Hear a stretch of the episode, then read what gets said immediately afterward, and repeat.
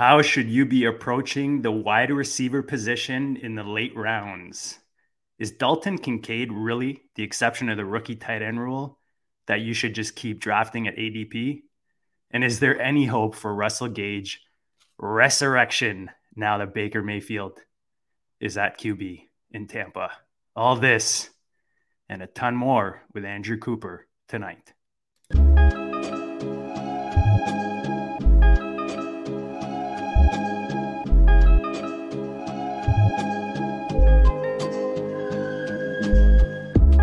District, you know the Pope listens. Dynasty, our religion, for the blokes missing on all of these trades, on all of these plays, on all of these grades. By the end of the day, y'all getting played. So, what you gonna do next? Try to fill up that flex? Send the homie a text. That trash offer's the best. You try to make it complex, then they text you back. Now all of a sudden, they don't make any sense. Broaden your horizons, boy. Dynasty's not for the Simons, boy. Trades not for consignment, boy. Respect your opponent, y'all some piranhas, boy. This my advice from me to you.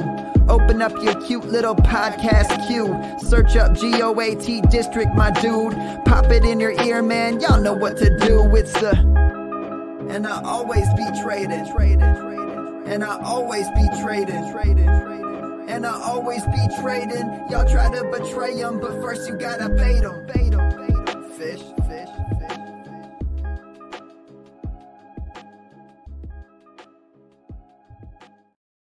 What is up, Fantasyland? Welcome back to the GOAT District. We have another monster show tonight and a monster guest with us tonight. He's back in the district, man. Andrew Cooper. Funny, Dan, we were on the Player Profiler Network, guys. Check that out last night with Josh Larkey. Pretty sure he's got the most appearances in the district, but Andrew Cooper is getting up there, Dan. Yeah, yeah. We had we. I mean, when we got Larkey, we had to get Coupon too. You know, it's just like peanut butter and jelly, man. You know, you got if, you, if you're gonna have one, you gotta have the other. You gotta you can't have too much peanut butter, not enough jelly. You can't have too much jelly, not enough peanut butter. So it's gotta it's gotta be close to even. I'm com- I'm coming for the title. I'm coming for the crown. And the, the crazy thing about all that, so Larky player prof- profiler 33rd team. I just got off a show where we did a best ball draft and we had Jordan Vanek on as a guest from 33rd team, dude. So we're just a big family here. And the, my favorite part about it he's that like you know dan i've known you since i started doing this. Uh, jd we've become good friends here and we agree on so much philosophy wise. And we we agree with josh larkey and we we agree with jordan vanek but we can still somehow disagree on so much. That's what makes fantasy football so beautiful is that like we have similar processes all these same things but those processes lead us to still disagree, right?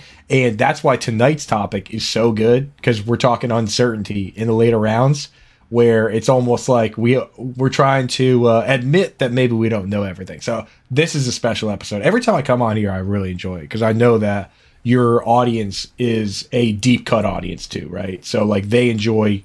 You know, I think we talked about Stone Smartt last last time on, right? So I think we, I think we also said something like degenerates, like yeah, it's degenerate. I, well, that's us. I'm full on degenerate, dude. Like across the board, sport. Like I he busted out my Celtics gear to root for the C's, even though I'm, hey, we gotta hold on to hope. But you know, it's like I love doing this. I people say, who's drafting in March? I am, dude. I love fantasy football. You know what I mean? So like, let's do this. Let's get it going. So Dan, I, have got, as you could tell by the screen, I've got some some production stuff to work on here, and uh, we, have got a, a, bit of changes uh, here on the production side. So I'm going to let you take over, and I'm going to mess around with these uh, these visuals for our audience, just so uh, we got everything nice. And, I, nice I thought when I saw the intro, I thought you were going full like documentary film style. I kind of, I, th- I thought we were doing like a little Blair Witch thing here, which I kind of like that. I, I should I should I uh, make mine a little more rugged? Should I get in there too? there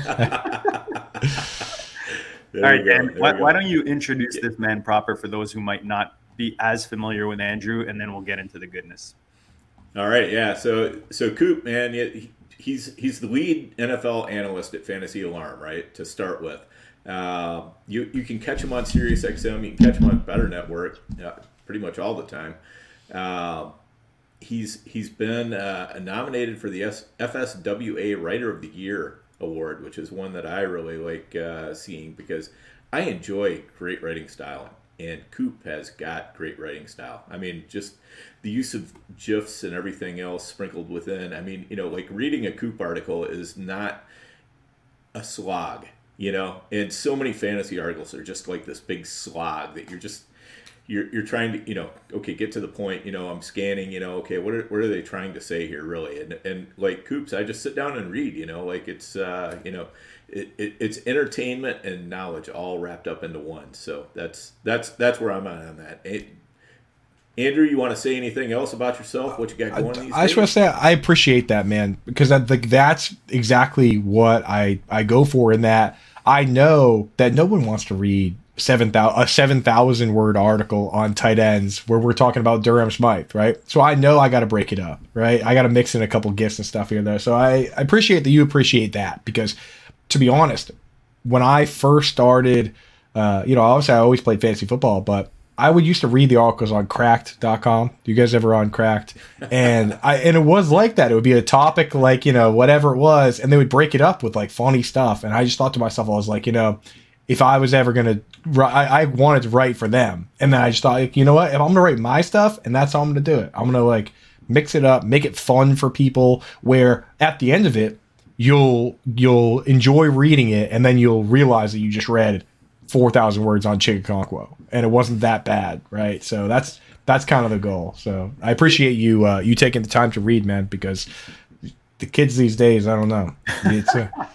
I, am going to add this too, Andrew. Dan, Dan, is, I mean, you you see the guests we have on our show on our channel. I mean, we you know the best of the best come on here. When you come on, for some reason, Dan's extra giddy. He, he's, he, you know, we the show sheet is something that we try to you know share dibs on, and whoever's available, that kind of thing. Dan will do it if he can. But when Coop's coming on, man, first thing in the morning, he's like, "Okay, guys, sends the link right away, guys. How's how's the show sheet looking? Let's get this out. He's ready to go." Well, the, the two there's two things on that that I will say is that one, I've known Dan since I first started doing this. When I say doing this, like I, when I first met Dan through Scott Fish Bowl, I had never done any show. Like I had to borrow a Yeti Blue microphone from John Impemba, and I first started doing this, and that's when I first met Dan. And like we have talked tight end stuff for so long, and like I respect the I respect the way he operates within it. Like to me, Dan is within the. There's no tight end whisperer to me. Howard Bender was the original tight end whisperer, and Dan is well within the brotherhood of tight end whisperers. So, like with the Goat District, when you guys say he's our resident tight end whisperer, he to me he is a tight end whisperer. So, like Dan, that's why with this show, every time you invite me on, like I'm like, yeah, I'm doing it. Like typically, I would say, hey, I have a show today. Right before this, I did a best ball draft with the Fantasy Alarm members. Typically, I would tell people, hey, I don't think I could do this show, but with this show, I was like, yeah, yeah, whatever. Uh, give me a minute, right, in between the shows, and we'll do it. Yeah. Yeah. So, hey, well, why don't we start talking about instead of just patting each other on the back? Let's talk a little football, huh? What do you guys yeah. think? Yeah, definitely, definitely. So, let's let's start off, Andrew, with an article that you put together a couple days ago or put out a couple days ago for Fantasy Alarm, and I just really liked your approach on it. It detailed how to approach the wide receiver position, kind of in the late rounds. Uh, you know, not just wide receivers, but tight ends too.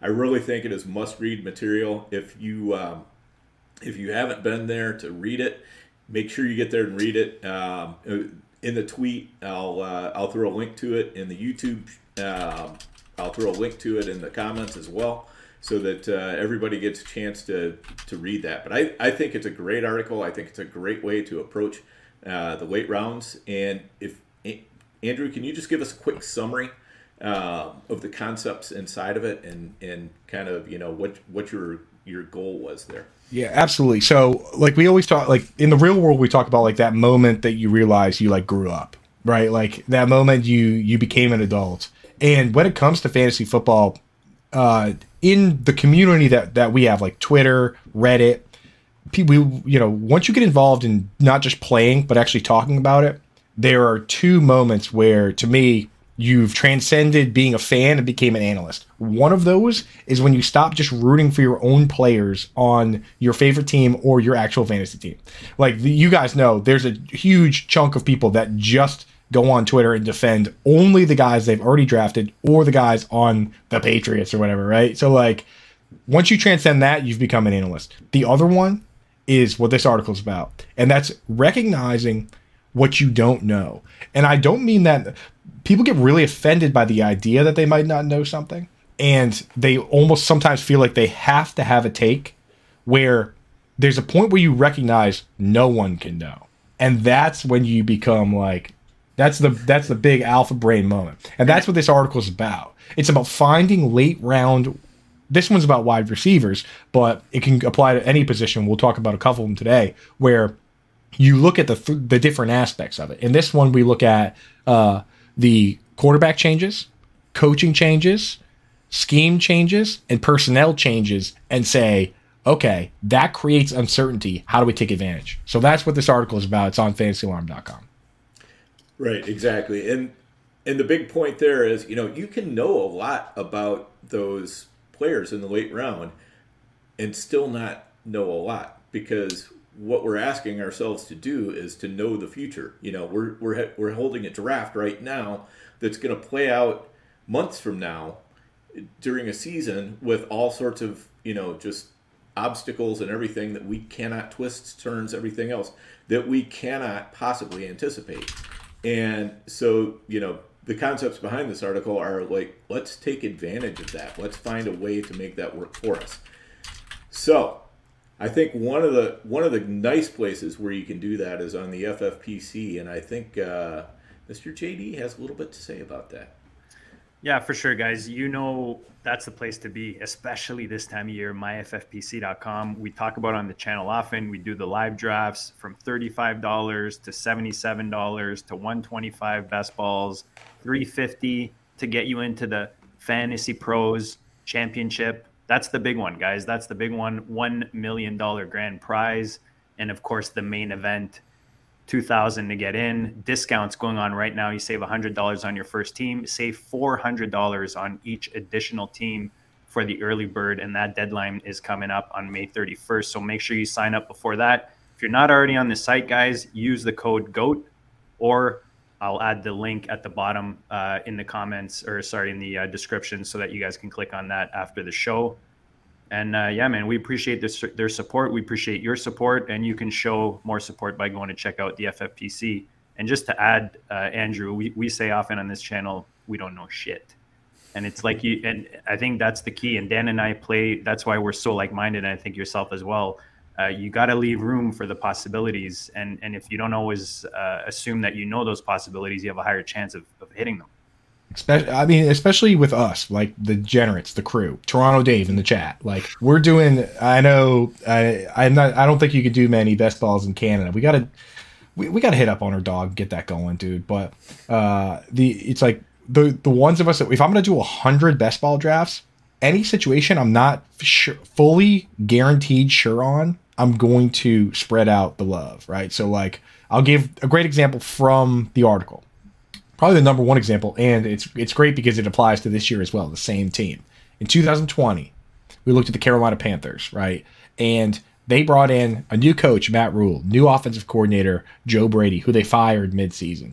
They brought in, they had a new quarterback in Teddy Bridgewater. They had, uh, they still had DJ Moore, but they brought in uh, Robbie Anderson, chosen Anderson now, and they brought in Curtis Samuel, right? So like it was up in the air as to what was going to go on, like who was going to get the ball. And everyone thought it was DJ Moore. He was going wide receiver 11 in fantasy football. Robbie Anderson was going wide receiver 64. Curtis Samuel was going 65.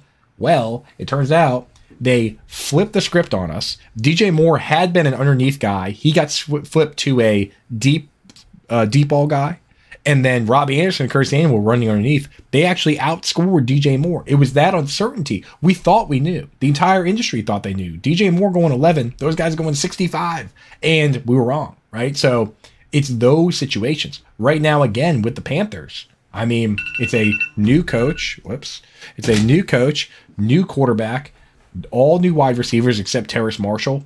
Who knows, right? So it's those situations we're looking for where uh, you know, there's so much uncertainty and the pecking order is all over the place where we can take advantage. And it's, you know, th- that's part of like being an analyst and, and maturing is saying, you're not saying we, I don't know, so I have to look it up. You're saying, I've researched this. and it's uncertain enough that we can take advantage of it. That's that's kind of the uh, you know the alpha brain level of of that type of stuff, right? Where you can sit back because you'll mess yourself if you're doing hundred best ball drafts, you'll mess yourself up taking the same guy every single time, and then he's not good, right? So you have to be very careful of that. Yeah, I, th- I think that's a great point, and you know, to that point, humility is kind of a necessary part of of really being good at fantasy football being able to just you know admit to yourself there are things we don't know there are things we can't know and to embrace that and say you know since i don't know how am i going to handle this differently than like rather than just pretend that i know or you know it, like you said with the late round guys you know if you keep hammering the same five guys over and over you know well if those guys hit fantastic you you know you had a great season. But if they don't hit it can really wreck you too because you've got to get some late round production out of some of your teams for sure because you're definitely not going to hit them all right on the early rounds. So I, I, I, I, love Toronto Dave in the chat. Put that up there. Strategic humility. That's, yes. the, that's the name of the strategy. And, and, as a Canadian, as a Canadian, I'm going to blame your political system, man. You, you guys are all about um, having to pick sides. You know what I mean? Like you don't have to pick a side. That's the red problem. or blue. Everybody yeah, that's right. Pick a side, be on a team. You know because there's only two sides. Well, it's not like that in, in, in every decision, you know, and, and it's not like that in football. There's a, there's a lot of possibilities. So you got to cover yourself so that a you're not missing, not in a FOMO way, but in a way that you realize that the possibilities are so wide that you want to cover a lot of those possibilities. And you don't want to be too clumped into one of those possibilities because the percentages are probably small, you know. So it's all about the balance. Uh, it, it, it playing those those probabilities. And, and I love that you're bringing it up, and I love that you go in and write articles about this because I do it, but I don't, I don't know how to talk about it like you do, man. That's beautiful. Oh, of course you do, bro. Of course you do, man. I've listened. I listen to the show, dude. I come on the show, dude. You guys, you wax poetic on here, and that's the thing is nowadays. You know, I like I made fun of TikTok earlier, but you can get information from TikTok. You can get information from Twitter. I prefer articles because that's how I build my knowledge base. I sit. I have to do it. You know this reptile brain. It's like I can't just. I couldn't just sit here and look at a spreadsheet and then do a podcast. I have to do the work through the articles, and then that's how it translates for me. It's, and it's proven that you learn right more when you're right when you're writing it down. That's I, I think, that's part of the trick. Six year old that right now, you know. I, you guys want to know the secret to how I come up with most of my best article ideas? I get it. I get an argument. I get into an argument with somebody on Twitter or Reddit and yes. I especially on Twitter, and I hit that 280 character limit, and I just go, I'm gonna I'm gonna kill this guy, dude. Yeah, you can't handle the truth. I'm, I'm gonna kill this guy. I go, I'm going to come back here and what and I'm gonna have this argument. And now what I do is I, I have so many of these these that when people come to argue with me, I just post a link. I go, here you go, boss. Why don't you read up? Why don't you read up? And then no, half of them don't have, don't even take the time to read, so it gets me out of the argument. It's like but, the it's like uh, how's these how's them apples? How's them apples? Yeah, that's exactly what it is with the article post, dude. So yeah, that's part of the game. But I will say with that example, just to wrap that one up, like so when you get to that, when you finally get to that mindset where we say we don't know for sure, and you get into these underdog drafts or uh, FFPC. Uh, I love FF, FFPC whenever I'm on this show. And the so like when you get in those drafts at at the end, I find myself rooting for. So like right now with the Panthers, it, none of them go in the top ten rounds on, on underdog. Uh, Thielen goes round eleven, Mingo round twelve, Chark round thirteen. I have a good amount of Chark so far. I have all, I have at least some of all of them, but I love when somebody takes Chark or Mingo first, and I can take Thielen as the third guy. Or I love when Mingo falls to the last guy because now I know I'm getting the value and I'm diversifying on a situation where where we we can't know for sure. Right, we couldn't possibly know. I I've been taking a little Terrace Marshall too because I'm kind of terrified of how uncertain it is. Right, it's kind of it's kind of a little scary how uncertain it is, but the the picks are so late like for regular redraft leagues, I don't know why those are going off, but for picks for regular redraft leagues, uh, you can you can get uh, you can wait and draft your entire team and then take one of them, right? So it's a beautiful thing. The Panthers, and we can get into some more teams and some more situations because I feel like that's that's the goal of the show today, right? Yeah, absolutely. I mean, you know, and last night we had a great discussion with Josh Larkey, which unfortunately was off the air um, due to time constraints, and uh, you know, so we had to we had to stop recording.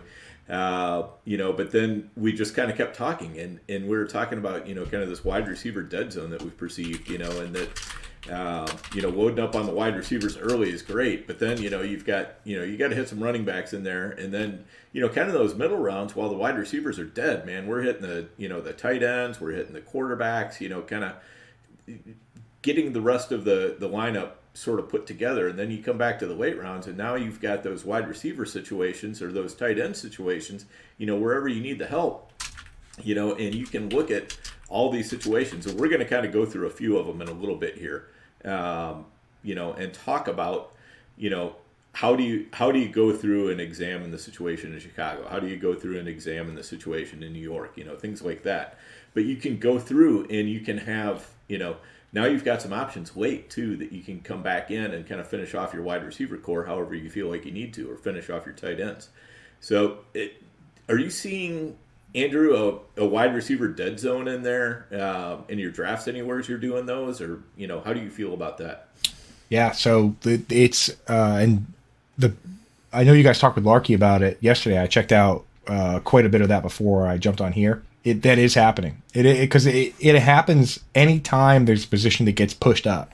So what happened? It happened with running backs, and we put them all on a uh, the last year. It was a running back dead zone because we as a community we kind of said these are three down backs and these are only early down backs and these are only passing down backs. So those three down backs we put on a pedestal, we pushed them way up, and that's what created the dead zone. Anyone that was a fantasy alarm member or who was reading my stuff was drafting Miles Sanders in that position, and they were are very rich people now. They're probably not even watching the stream. They're probably on an island with a little umbrella, umbrella in their drink, you know. But everyone else had to sort through that dead zone, and now we're getting that at wide receivers where it's crazy. How, early best balls, if this is how it ends up in redraft, it's going to be wild. Not only are the wide receivers going early, but I'm seeing quarterbacks kind of going early. That mm. creates that dead zone too. But so many wide receivers are going early, and it's forcing you to chase them.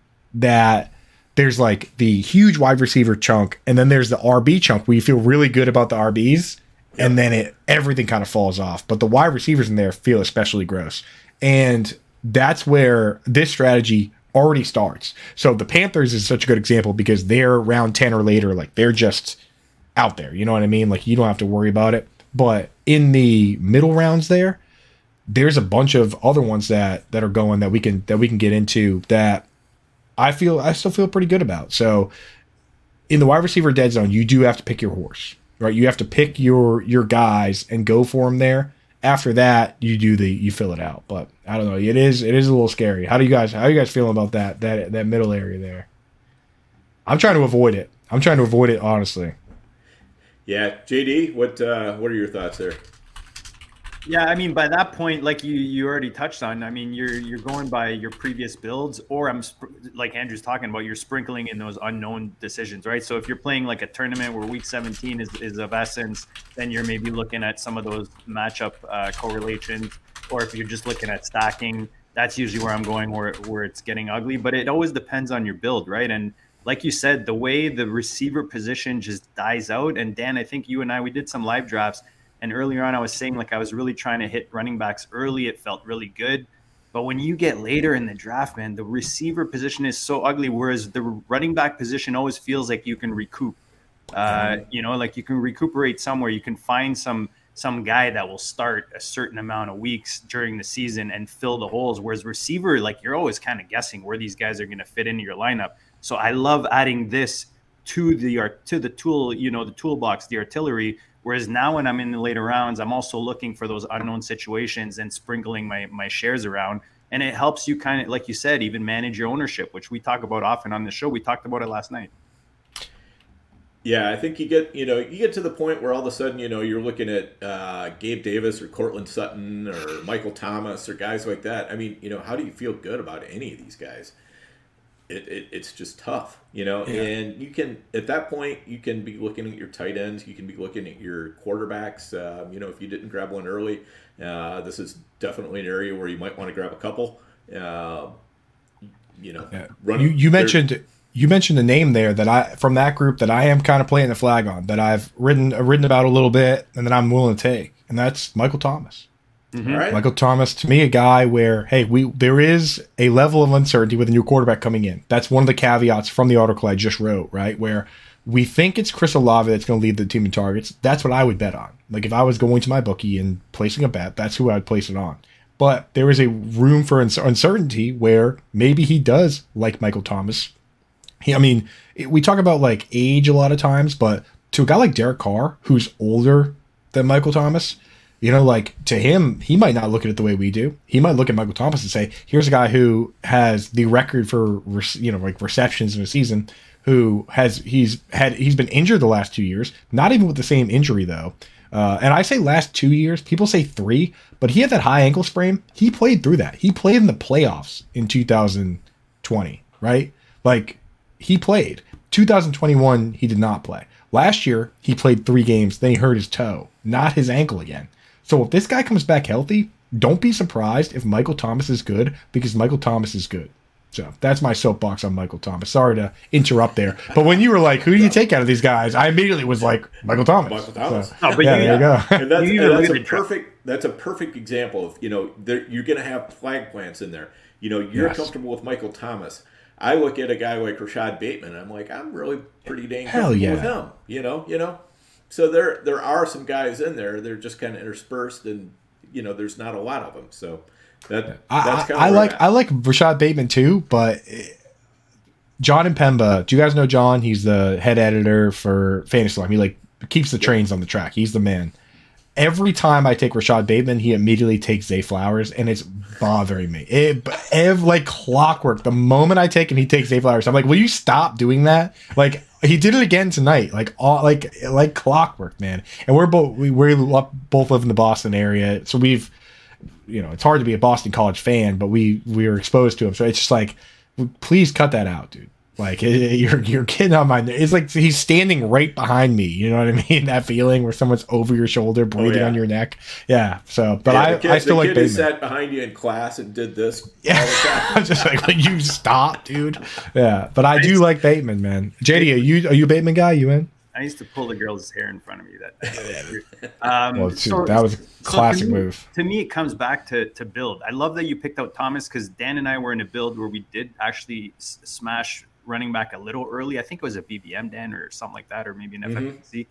And when you start addressing your receiver position and you're a little light at the position, a guy like Michael Thomas, who's shown you a wide receiver one ceiling in this range, I mean, okay, maybe he's not going to get back to wide receiver one, but the fact that he's shown you a wide receiver, it's a proven fact that if they've been, if a receiver's been top 12, there's a higher chance he's going to be top 12 again. So when you're building your building, maybe you waited on receiver, you went running back early. Michael Thomas is that guy that I want in that range because there's nobody close to him that's given you even close to wide receiver one production in the in the past. So Bateman, we haven't seen it. Zay Flowers, we haven't seen it. Allen Lazard, haven't seen it. Jameson Williams, like these are all guys that are going in his range. Rashee Rice, Odell Beckham, you know, you talked about Sutton, Juju. These guys are great and all, if you really want to take a swing, I mean, Michael Thomas is a really nice swing. I, I, I like that you pointed him out. Mm-hmm. Yep, ab- absolutely. So you know, and and the thing is, again, you know, knowing that you don't know gives you a little bit of freedom to just go out there and and get your guys. I mean, you know, you want you're going to lose a lot of leagues. I mean, you know, you're going to lose way more BBMs, fail to advance, whatever uh, then you're going to win. You know, you're going to have too many. You know, you're going to have 80% of your teams probably that aren't going to advance, and that's if you're really good. Uh, you know, so you've got to be shooting for the fences. I mean, you can't be shooting for fourth place. You got to be shooting for first or second place. And you know, the only way you're going to get there is to take some chances. So it, don't be afraid to do that for sure.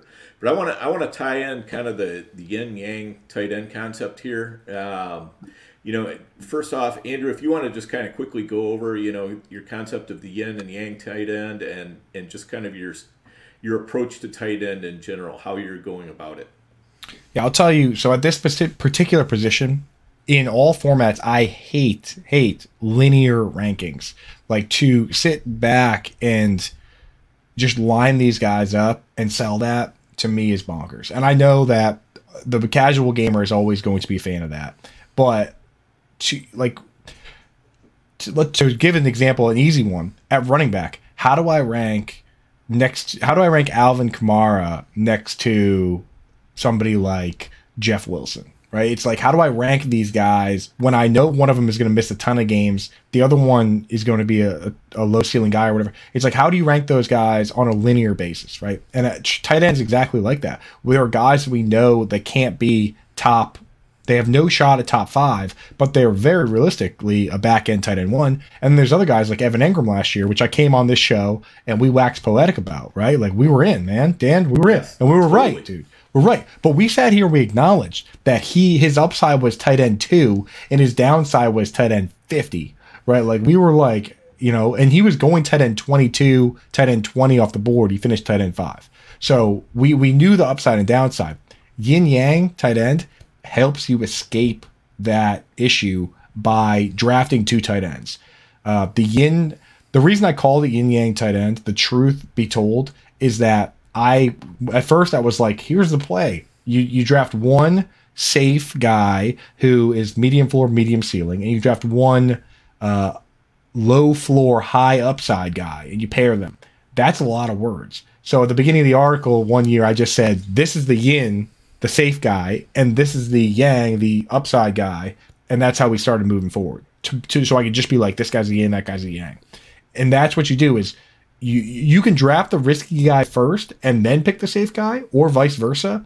But you have to have somebody that can start for you week one and not he's not going to get you a zero. And the best example was Cole Kmet last year, which Cole Kmet we were we, he was one of the guys we were considering as a Yang tight end. We didn't know it was complete wild card, right? But you had to have another tight end. You couldn't start him. He started the season with back-to-back zeros. So anybody that that just bought in on the Cole Kmet situation probably was hurt pretty badly those first two games. I was starting somebody else. We were drafting Zach Ertz, Gerald Everett, safe but boring players while we searched for our upside play. Right. So that's the whole point of the yin yang, and that's how we got.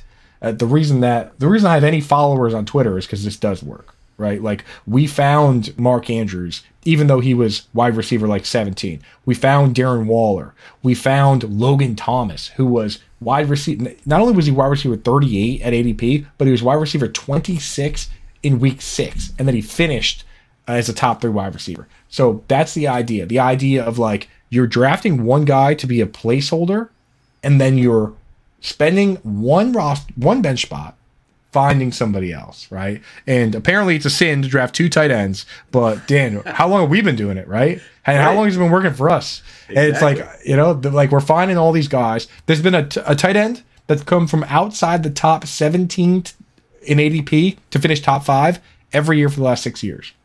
Yep. Every year. Eric Ebron, Darren week. Waller. There will be. We will, and we will guys, find. Did, I, did I not say you guys are going to be taking notes tonight? I hope you guys are smashing that like button right now because the, the, the, goodness that Andrew's bringing is is just it's too good, man. It's too good. Well, dude, the reason I I do this because uh, I and I say this every time I come on the show is that your listeners, your followers, they care right about this stuff there's so many other shows where they come on, they say, "Hey, give us your top ten tight ends," and that's the show. And you know what? There's a place for that in the world, the casual, the casual fantasy gamers. But that's not the goat district. You guys, you guys doing crazy stuff out here. So I love that. Yeah, we, we, we cater to the degenerates. No, no the, doubt about it. The deep ones. I, uh, the one thing I, the one thing that drives me nuts is when you do the. We're not doing any of those questions, are we? The trade questions because you guys have yep. crazy. Your fans bring in the crazy trade questions. yes, they do. Yes, they do. Like they are the they're in the deep the deep weeds with those, dude. I, I, I it boggles my mind when we do those. So, are we doing any of those tonight, or we'll see if they pop up in the? Yeah, we, we have no idea. Okay, yeah. Okay. Good. I was like, if they come in here, pretty loaded sheet. So we want to yeah. we want to yeah. But, but if you're out there in the chat, guys, drop the question. Yeah. Throw your questions in. No, just no IDP For questions, sure. please. Sure. Good God. And if you're, you're, watching this on replay, drop them in the comments, and we'll come back and answer you guys. Yeah. Yeah. Yep. So let's let's let's talk a little bit about how you you sprinkle in the yins. Um, you know the those are your your best bets to be the cheap targets.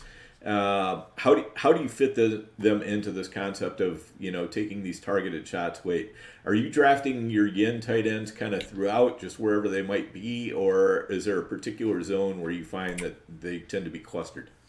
So it, it depends. Uh, to me, like for me personally, it depends how deep my leagues are because I do play leagues with family members. Um, because you know my family, my aunts and uncles, they're all angels. So I'm going to play fantasy football with them. They want to play fantasy football with me. But those are like 10 team leagues with like no benches, right? So in those with the yins, I will draft one earlier because I know I can find them on the wire. I know I can find the upside on the wire. They're, they're going to be lying all over the ground. So for me, I will take one earlier and make sure I have a safe guy, knowing that I can just like find the upside guy on the wire. With the uh, with deeper leagues, I'll wait longer and longer. So it's kind of format dependent. The important part is that you go through and you sort them because, well, I mean, we can go. I, honestly, if you guys want, we can take a quick look at like underdog ADP or one of these, and I can tell you how I how I sort them. A big part of it, as Dan, as you know, as we always talk about, is upside. You need a guy who can be a you want a guy who can lead his team in targets, but who can at least be second, right? We want top two targets on the team. That's how you get Mark Andrews, Darren Waller, Travis Kelce. These guys are leading their team in targets, or at least they're considered the focal point that in any given game they're going they can lead the team. That's in your mind. You need to always be thinking about that for the Yang tight ends, and it doesn't matter what the floor is. So like Evan Engram last year, we're looking at it, we're like brand new, uh, brand new coach, a tight a coach that loves tight ends. Christian Kirk comes in, he wasn't on the team. Zay Jones wasn't on the team. Marvin Jones wasn't on the team. It's like a whole Evan Engram wasn't on the team. So we're like, hey, why not? Why not go for the guy with tight end eligibility here? That was that's the whole thought process. So and and you know what? He could have been the fifth target on the team. Dan Arnold could have maybe. Uh, who knows if Dan Arnold could have been better than him? He's not, but we know that. But uh, it's possibility. So like that's how we look at it, and you have to make sure that you have that upside. And the floor I don't care about because we'll just drop them. So that's how you find the Yangs. With the Yins, you need targets. You need a minimum number of targets. The reason that they're yins is because we know that typically there's two guys on the team that are just better, right? Like uh, I look at anyone that's going to be a, a, tight end for the Bengals, immediately Tee Higgins and Ja'Marr Chase are better. So Irv Smith at best is a yin tight end, right? I, I don't even really like him in this sense, but Dallas Goedert, George Kittle, those guys can fit in that role. They're expensive though. So you got to make those decisions. I was going to ask you where the, the top tier guys fit in this uh, this this. Yeah. So so like for me, I have like I always have an elite tier that I think has a good enough floor and ceiling that if you take them, you only draft one tight end, and that's going to be Travis Kelce, Mark Andrews, and to me Kyle Pitts fits because I just I th- I truly believe in Kyle Pitts. The thing is with T.J. Hockenson, he's probably next, but you're betting T.J. Hockenson either matches or is better than Jordan Addison in targets. Right now, if you guys had to pick, who do you think? Because we know Justin Jefferson will get the most. Right now, if you had to pick, do you think it would be Hawk or Addison? I think we draft like it's Hawk, eh, Dan? right. So that's the thing. It's yep. like you kind of got him, man. You know. Yeah. And in an underdog, I'm drafting Hawk at times, and I'm drafting Addison at times, but I'm drafting them I'm not, I'm never reaching for either because we don't know, yeah. right? So when there's when there's a level of uncertainty, I'm less likely to reach. The more certain I am, the more likely I am to reach. And a lot of sometimes I'm wrong, but you know we do a pretty good job, right? Like we we put in the work at least to give ourselves the best chance to su- succeed. Right, exactly, and you know the again just to kind of go back on one of the things you said and, and highlight it again. You know, it's got to be somebody who has a shot at being number one or number two on the team in targets. It's like, you know, it does a lot of people approach the tight end from the position of talent first and then they worry about, you know, all that other stuff. And it's really kind of the other way around. Yeah. Shout out to Joe. There you go. Joe. You go. Good job, dude. Austin boy hitting on the Pat's comment. There you go, Joe. But he's right though. He's right though because we don't know, right? Juju, I kind of like him to be one, but I mean, hey, who if let's say let's say Juju is guaranteed the the number one target of the Pats, who's second? Right. Yeah. Oh, look out! Look out now! Look out now! There you go, Joe. I like that. Yeah, that's see. These, this, these are our listeners, man. They, they I know the crushers, dude. I see 1912 in there, dude. Like these are the guy I love. He shows up every time too, man. So yeah, yeah I love hanging out with these. Yeah, he's a G, dude. So uh, good, good folks out here, man. And that's why I can feel free to just get wild and and say these things because like they understand you know sometimes you know it's like you can't go on Sirius XM as a guest and talk about concepts like this. There's no time. You know what I mean? There are too many commercials and all that stuff. Yeah, truly though, and then the people they're just like listening to what they would change the channel if I went into these strategies. But we need, but that's why we win so many leagues though, because it's like we mm-hmm. take this very seriously. Yeah. Exactly. This is this is this is for all the people who wouldn't change the channel. So this, Right. this is where you need to be listening. It's all the people that don't have Sirius XM. Because they're, 'cause they're like normal. That's, Because they're uh, too busy listening to podcasts and stuff. exactly, dude. What is, what is it like to be normal? I'm not sure. Uh, Yeah, I don't know, dude. Yeah, because they're not normal Normal enough. boring. yeah. Come on. Right. I, but the thing is, I listen to obviously I listen to uh, the Fantasy Alarm Show, like Howard Bender and Jim Bowden. Those guys crush, dude. You know, but they but the thing is, it's it's the fantasy channel. It's not fantasy football channel. So they talk. They I mean, if you have a show with Jim Bowden, you're going to talk about baseball, right? He was the GM for the Braves, so it's like they mix it up there. You know, not getting too far in the deep cuts. We'll get in the deep cuts here. Yes, yes, exactly. So let's. Um, I, I know we're going to get to Conklin later, but uh, there's a there's a question from 1912. He Yeah, two of our two of our Juwan. favorites. Two of our favorites there. One of Dan's and Yeah. well, both. Yeah. Well, so I'll tell you what. Do you start uh, like let's talk about some of the concepts, right? Let's let's start doing the math. In this particular one, we have the we have the benefit of uncertainty based on the quarterback change no matter what. They both teams have new quarterbacks. So it's a it's a clean slate. We think it's Garrett Wilson. Could it be Allen Lazard? I don't know. Could they brought in Randall Cobb? Could it be Tyler Conklin? I'll tell you what, I was looking at some stats and I'm not a big Tyler Conklin fan in general. He's not a big tackle breaker, but I'll tell you this. There was one stat I was looking at and I I couldn't shake it where I pulled up the all the players in 2-minute drill and I looked at 3 minutes just cuz like the minute leading up to the 2 minute warning is it matters for it, right? And all the players 2 minute drill at the end of the second, fourth and overtime, last 3 minutes and Tyler Conklin had the second most targets of any player, not just tight ends, of any player in those situations. So that is interesting. But me personally, I think Juwan Johnson playing uh, slot is a guy I'm taking in a bunch of spots. He's a converted wide receiver that plays slot. So I'm taking him in a ton of spots. And here's uh, the thing about that for all the people out there that come to me, like we just made fun of them and said, Michael Thomas is going to get hurt, right? If you truly believe that Michael Thomas is going to get hurt, who are you drafting, right? Because you leverage your that information. Take Rashid Shaheed, take Juwan Johnson, reach for Chris Olave. Like, what are you doing about it? You know, you seem to have this magical doctor fortune teller information. What are you doing about it, right? So for me, I do take Juwan Johnson ahead of Tyler Conklin. Uh, let me guess. JD, you like Conklin? Dan, you like Juwan, or is that flipped? Yeah. Yeah, yeah. You, you, I think we Dave both like f- both, but we both like yeah, we, we do both guys, both yeah. like both. Well, But- the thing the thing with uh, Conklin, I'm taking in best ball because I watched like this wasn't a mirage. Like it wasn't a mirage. I watched Aaron Rodgers throw 11 touchdown passes to Robert Tonyan. Like that happened, Right. you know. And I, I think Tyler Conklin's a better player than than Robert Tonyan. So we, we know he's a better player than Irv Smith. Um, that's what I'm saying. Oh, thought- but anyway, uh, you know what?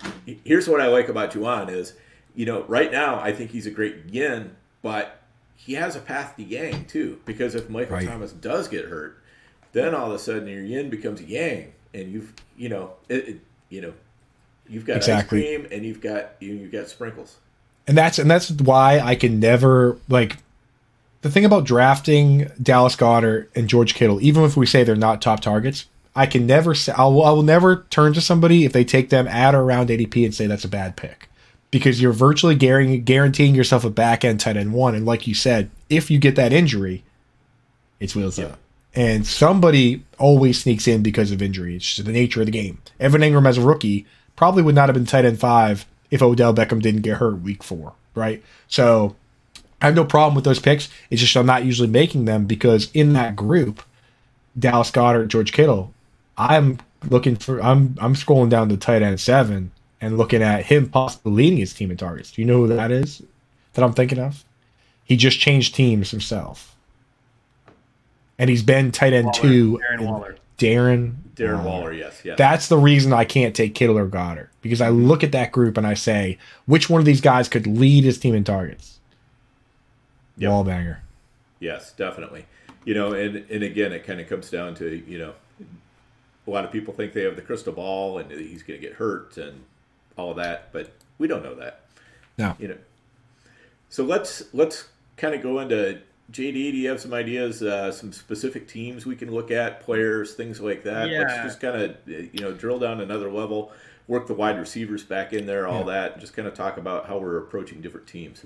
I think what, what helps a lot of people, I think the thing that helps most people, and I haven't even done this yet. I just wrote the article, but we haven't done this. But it's like, okay, we know, like you take the combination is okay, know what we know, admit what we don't know, and then try and make our best guess. Let's pick some of those teams and say, hey, this looks pretty uncertain. What's our best guess, right? And we'll see if we can sort some out. So this will be a popular one, and I know this is one where I've been spreading it nicely. Uh, Chicago with Fields. Yeah. You've got DJ Moore. You've got Chase Claypool. I mean, you know, they paid quite a bit for Claypool. They obviously got DJ Moore in the trade. So heavily invested in both these guys. Is DJ Moore being overdrafted in best ball tourneys? Do you think so? Right now, he's going wide receiver 20 in FFPC, wide receiver 23 in underdog.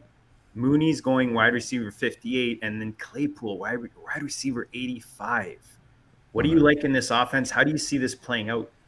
Yeah, I mean, I tell you, we we don't know who it's going to be, could- and we could we could we the three of us have done this for long enough that we could put all three of those names in a hat, and each one of us could draw a name, and then we could make an argument, right? Like we and we hate to admit it, we hate to admit that that's true. That we could pull the names from the hat. I can make an argument for any one of them if you wanted me to. DJ Moore's the easiest one because he's going first, but we we've done this before with the Panthers, the same player, right? From the example earlier. They- They've become uh, the, the Patriots' backfield. Let's face it. That's right. So it's like you can make the either we can make arguments for all of them. Moondog, especially in best ball. I mean, at any given time, because of his speed, because of his role as a flanker, he could make big plays. But I'll tell you, Claypool at wide receiver eighty five is the one I like best, and and we have a couple narratives working for in our favor. One, anytime people start making jokes on Twitter, I make a little note. Like anytime people say start making the jokes, if if one person says he's burned me in the past, I say great. I'm glad he burned you because he's gonna help me. Joe Mixon helped me a lot after burning all those people. I do not care. So I look at Chase Claypool. Let's go through what happened last year. They traded for him for three games. He played a, a less than 40% snap share because he didn't know the playbook, right? In that fourth game, he he bumped up to a 60%, but Justin Fields missed the game. He wasn't even in the game. The next game was the one game that we got Fields and Claypool, but Claypool hurt his knee. But before he hurt his knee, he played 67% of the snaps. He caught five of six targets. Next week was the bye week. Then Claypool missed the next two weeks with a knee. Claypool came back off the knee, played 30% of snaps. And week 18, when they were going to link up again, they shut Justin Fields down because he had the ankle. So these guys didn't, they not once played a full game together, but they did play one game where Claypool played 60% and he got six targets. So I look at it and say, why not? Right? Like early in the draft, you say why? Why am I drafting Ja'Marr Chase? Because he's amazing, right? Like because he has a nine without getting injury. What odds would you put of Ja'Marr Chase being a, a top twenty-four wide receiver if he doesn't get hurt one time? Almost 100%. Ninety-nine. I think we. I would. Yeah. I. I would even as a odd Smith. I would say ninety-nine. JD ninety-nine. Oh yeah. So like He's we ask Canadian, ourselves. man. Come on. There, exactly, dude. There. so you, you say not you say okay. What? Why are we drafting this guy? That's why. Later on, it flips. We say why not? Right? Like why not? Why can't Chase Claypool score? I've seen the guy score eleven touchdowns with my own eyeballs, and rushing touchdowns within that. Right? Like I've seen this guy do impressive things. I've seen him be a top twenty-four wide receiver. So that's where I'm at with it. But I'll take them all. Again, I if DJ Moore slides, I'll take him. But I'm the nature of the uncertain game is to collect value. Don't I'll reach for Claypool because ha- he's a wide receiver eighty five. Like you have to reach. To, he would go undrafted if you don't reach for him. You know what I mean? But Right. yeah, it's like I guess is that reaching if you take a guy with your Unbelievable. last. He's, he's, he's going Dan wide receiver 97th in the the, the uh, Fantasy Pros Championship. Like that. I like, I had that's scroll undrafted. all the way to the. bu- It's like him, Cedric Tillman, and like Darius Slayton are the options. It's like it's because of the jokes, dude. It's literally 100 percent because of Twitter memes that he doesn't go because it's he like can be a red zone monster, man. He did it in Pittsburgh. he's he yeah he's the last time he had a the Big Ben. Say what you will, but Big Ben that year was slinging the ball like he was huck it chuck it football, it like desperation football. And then the next year he wasn't good, but whatever you're getting from Big Ben was better than what you got from Kenny Pickett. Kenny Pickett threw seven touchdown passes. Yeah, Right? It- Oh, that's because that's because Big Ben was wishing him uh, a bad. a bad He was like, yeah, he had like the. I, I saw that, dude. He admitted I it too, don't right? believe it. I love it. The He had like a is, Kenny Pickett like voodoo doll that he was like poking or whatever, dude. What is that? that why are you gonna root against him at, to protect your legacy? That's bonkers, bro. I yeah, uh, that's that's a little bit of insecurity right Well, there. it's like Yeah. it's like if you break up with a girl, you don't want her to go out with like Tom Brady. You know what I mean? You I guess that's true, that dude. bald Guy, you know, it's the same thing. Ah, I guess that's right, dude. All right. yeah, but Uh, anyway, Cle- I- but d- d- I gotta ask you guys, Darnell Darnell Mooney, are you doing it? Are you guys doing it? Are you guys picking him at all? I, I don't think I've picked him yet. People he, forget he's the one I've taken the least. He same. I, I agree, but I'm looking at it like we, for- dude. He gave you two top five weeks in two years ago. Yeah. He, he gave you 120, 121, um, and this is what a touchdown and and six receptions. So, I mean, he was all over the place that year. I mean, they've added weapons, but again, because we don't know how this plays out, we don't know how this offense plays out at all. So. He's, he's coming back. He wasn't there last year. He wasn't strong last year. So the whole recency bias is, is definitely playing a factor. But he has just a, chance as any of these guys to, to be a, a top target monster there in Chicago.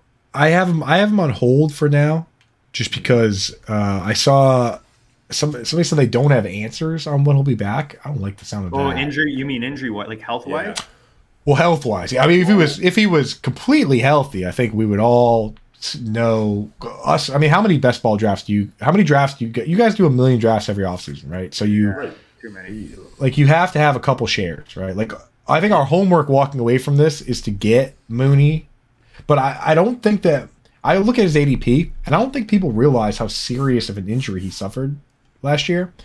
Uh, and I don't think that it's a situation where when we see him actually healthy, his ADP is going to skyrocket. No. So I think I'm just going to wait a little bit for somebody to tell me he's okay. yeah, I'm at because five percent ownership. But I didn't Yeah, realize yeah. he was still hurt though. That's that's a big that's a big factor. I didn't realize he was still hurt. the last thing I saw is uh is Eberflus. It's Eberflus, right, Matt? I can yep. Some names I just never figure. I just hope they go away. Sometimes You nailed that one. right? You nailed yeah, it. Eberflus. Yeah. So like I um he said uh he says he doesn't he doesn't have answers about when Mooney will be back. I don't like that.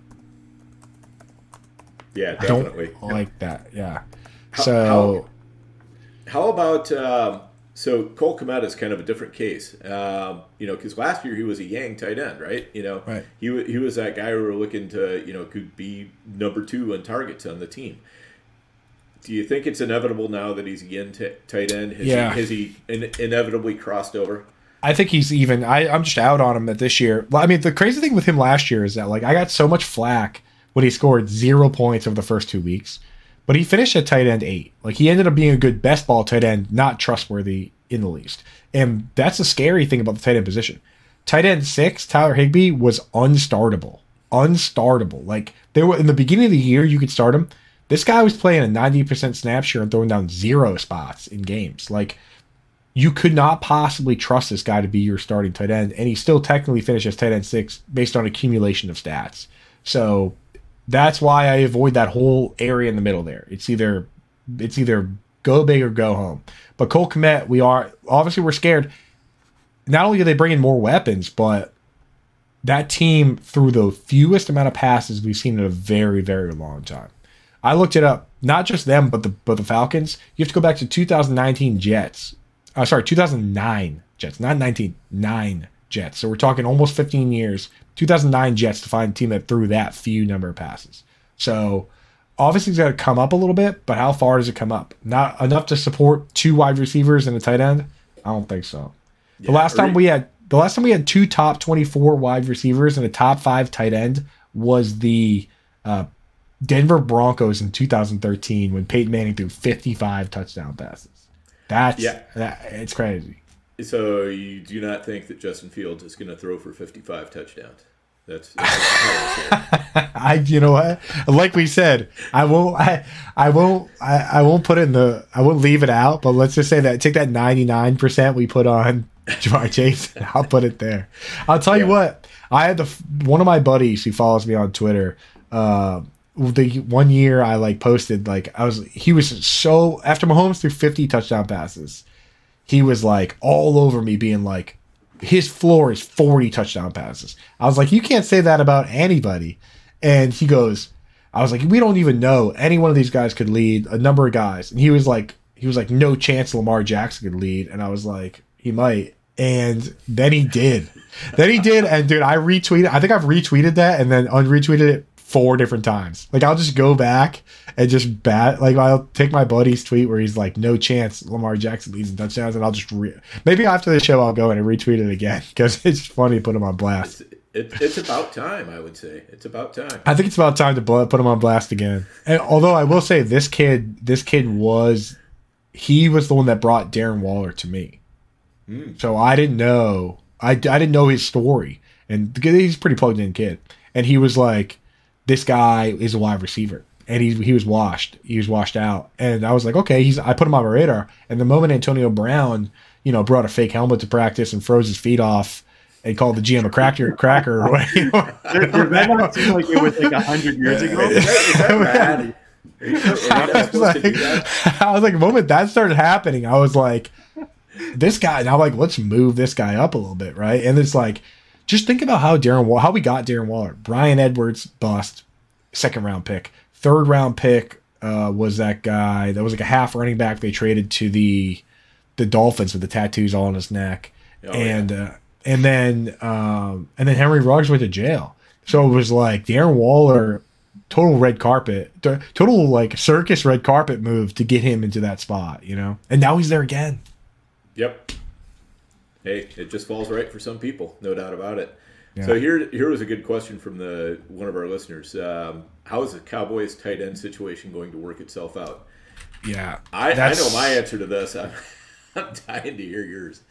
yeah, my, I, I, mean, well, I'll tell you how is it going to work out. It's going to work out like I'm going to be watching it with like binoculars from a long way away. Like, is that the same answer for you?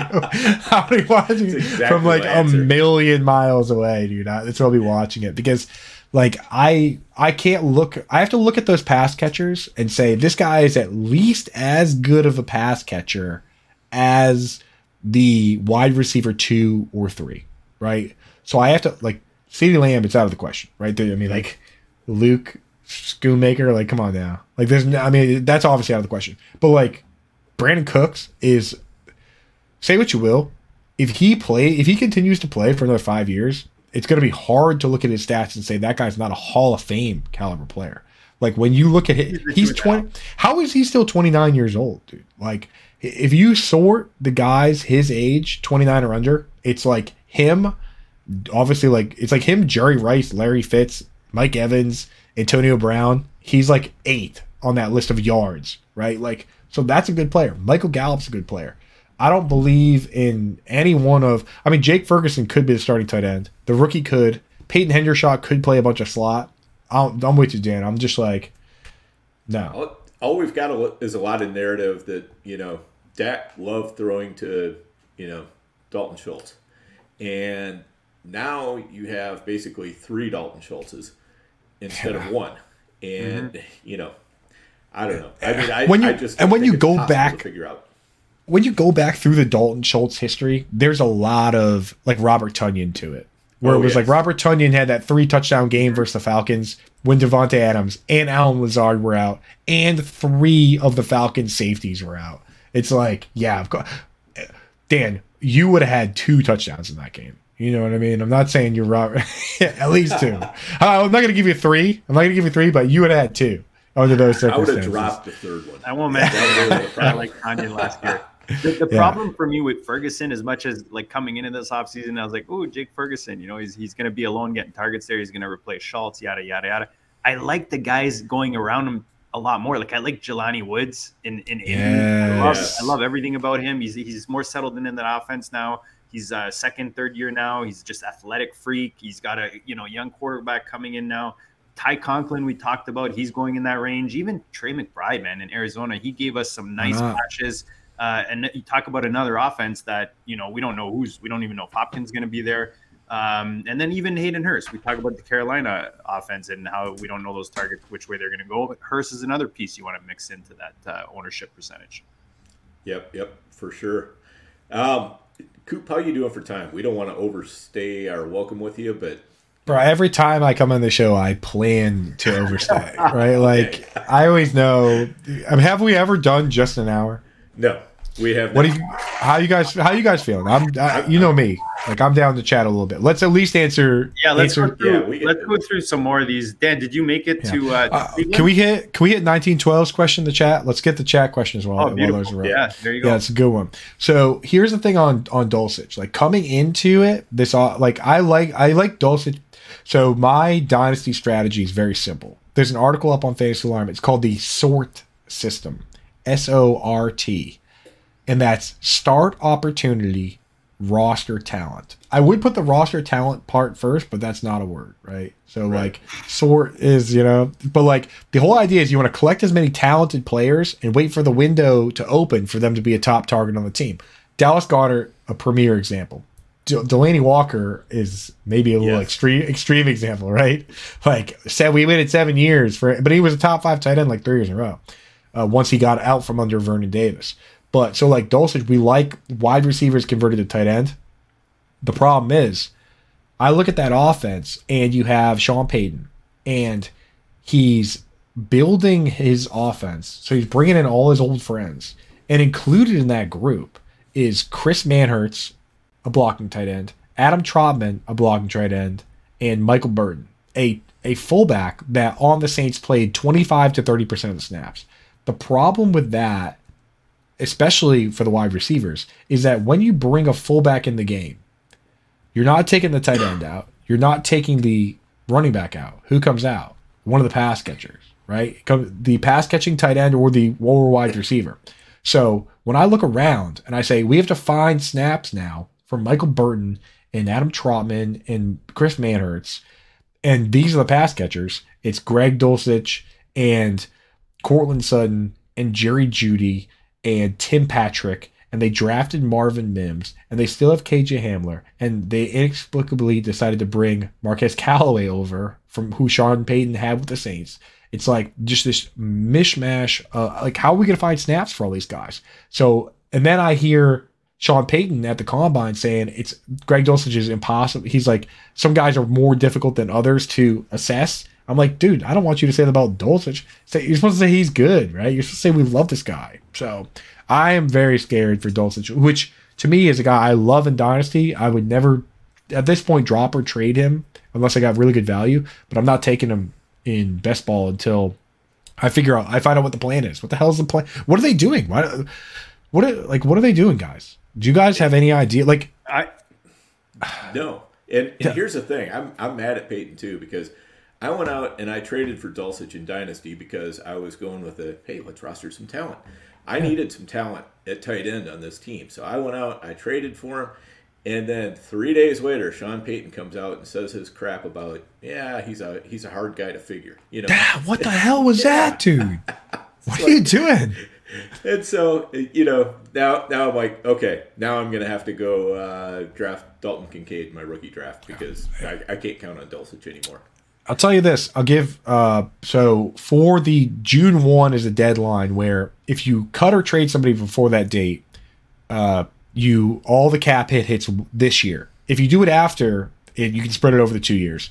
You can't designate cuts afterwards, but trades you have to wait. I'm going to wait at least wait. Julio Jones is a great example. 2021, he was traded on June 6th with that specifically to spread the cap hit over two years if they don't trade a wide receiver in June, it's going to be very difficult for me to draft Greg Dulcich in July. It's going to be very hard for me to do that. So I will give it through June. I have the the, the yellow tape around him. I'm not drafting him right now. Uh, if they do trade a wide receiver, which there are a lot of rumors surrounding it in June, then we're back, baby. We're back, right. Dan. But until then, I just can't. I can't do it. Yeah, I, I, I think that's the best way to go about it. So let's let's hit a couple of these situations uh, real quick here. Um, you know, Cleveland, I think, is another fun one. Um, yeah. You, you know, we got a we got Amari up at wide receiver 16. We got Elijah Moore at wide receiver 51. Donovan Peoples Jones at wide receiver 68, and then there's a whole bunch of guys you can get for free: Cedric Tillman, Marquise Goodwin, David Bell. You know, all of those, and then uh, and then you got Njoku. You know, who we should be talking yin and yang about too. So, yeah. what what are your thoughts on this situation? So for me, this is one where I my confidence meter is high enough on Amari Cooper, a player. It's not just because he has the arguably the best last name in the league, but I I do I will. Yeah, let's go, boy! Fire up those horns. Let's go. So I will take Amari Cooper. I'll put the reach glasses. I will do reach for Amari Cooper uh, a little bit because I he had his he had, he was so close to having his best season ever last year. Yardage he was like 20 yards off, and that's playing with Jacoby Brissett and a rusty Deshaun Watson. I don't think they did enough. Know, Elijah Moore, you could we'll we'll talk about that next. But I'm so I'm willing to reach on this one. Uh, I don't think it's ambiguous enough.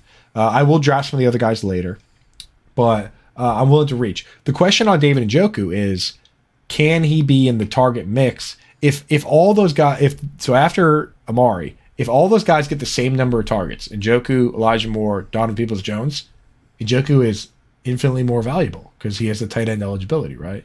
Uh, I thought immediately Elijah Moore would be the guy. Uh, funny side thing, I, I tweeted, is it going to be Elijah Moore or Donovan Peoples Jones? And this and this one dude popped in to my tweets and he was like, it's definitely DPJ. And I like clicked his profile and it was DPJ's uncle that was in my revise. I was like, all right. I was like, okay, dude. Yeah, but it is funny, yeah. But uh, I want to throw it to you, JD, because so like we have, uh, let's say this, Amari. I, have already I've played my flag in Amari. I think he's the guy. Uh, we know Njoku. We like the uncertainty and the idea. Uh, are you personally at ADP? Are you taking Elijah Moore or DPJ at all?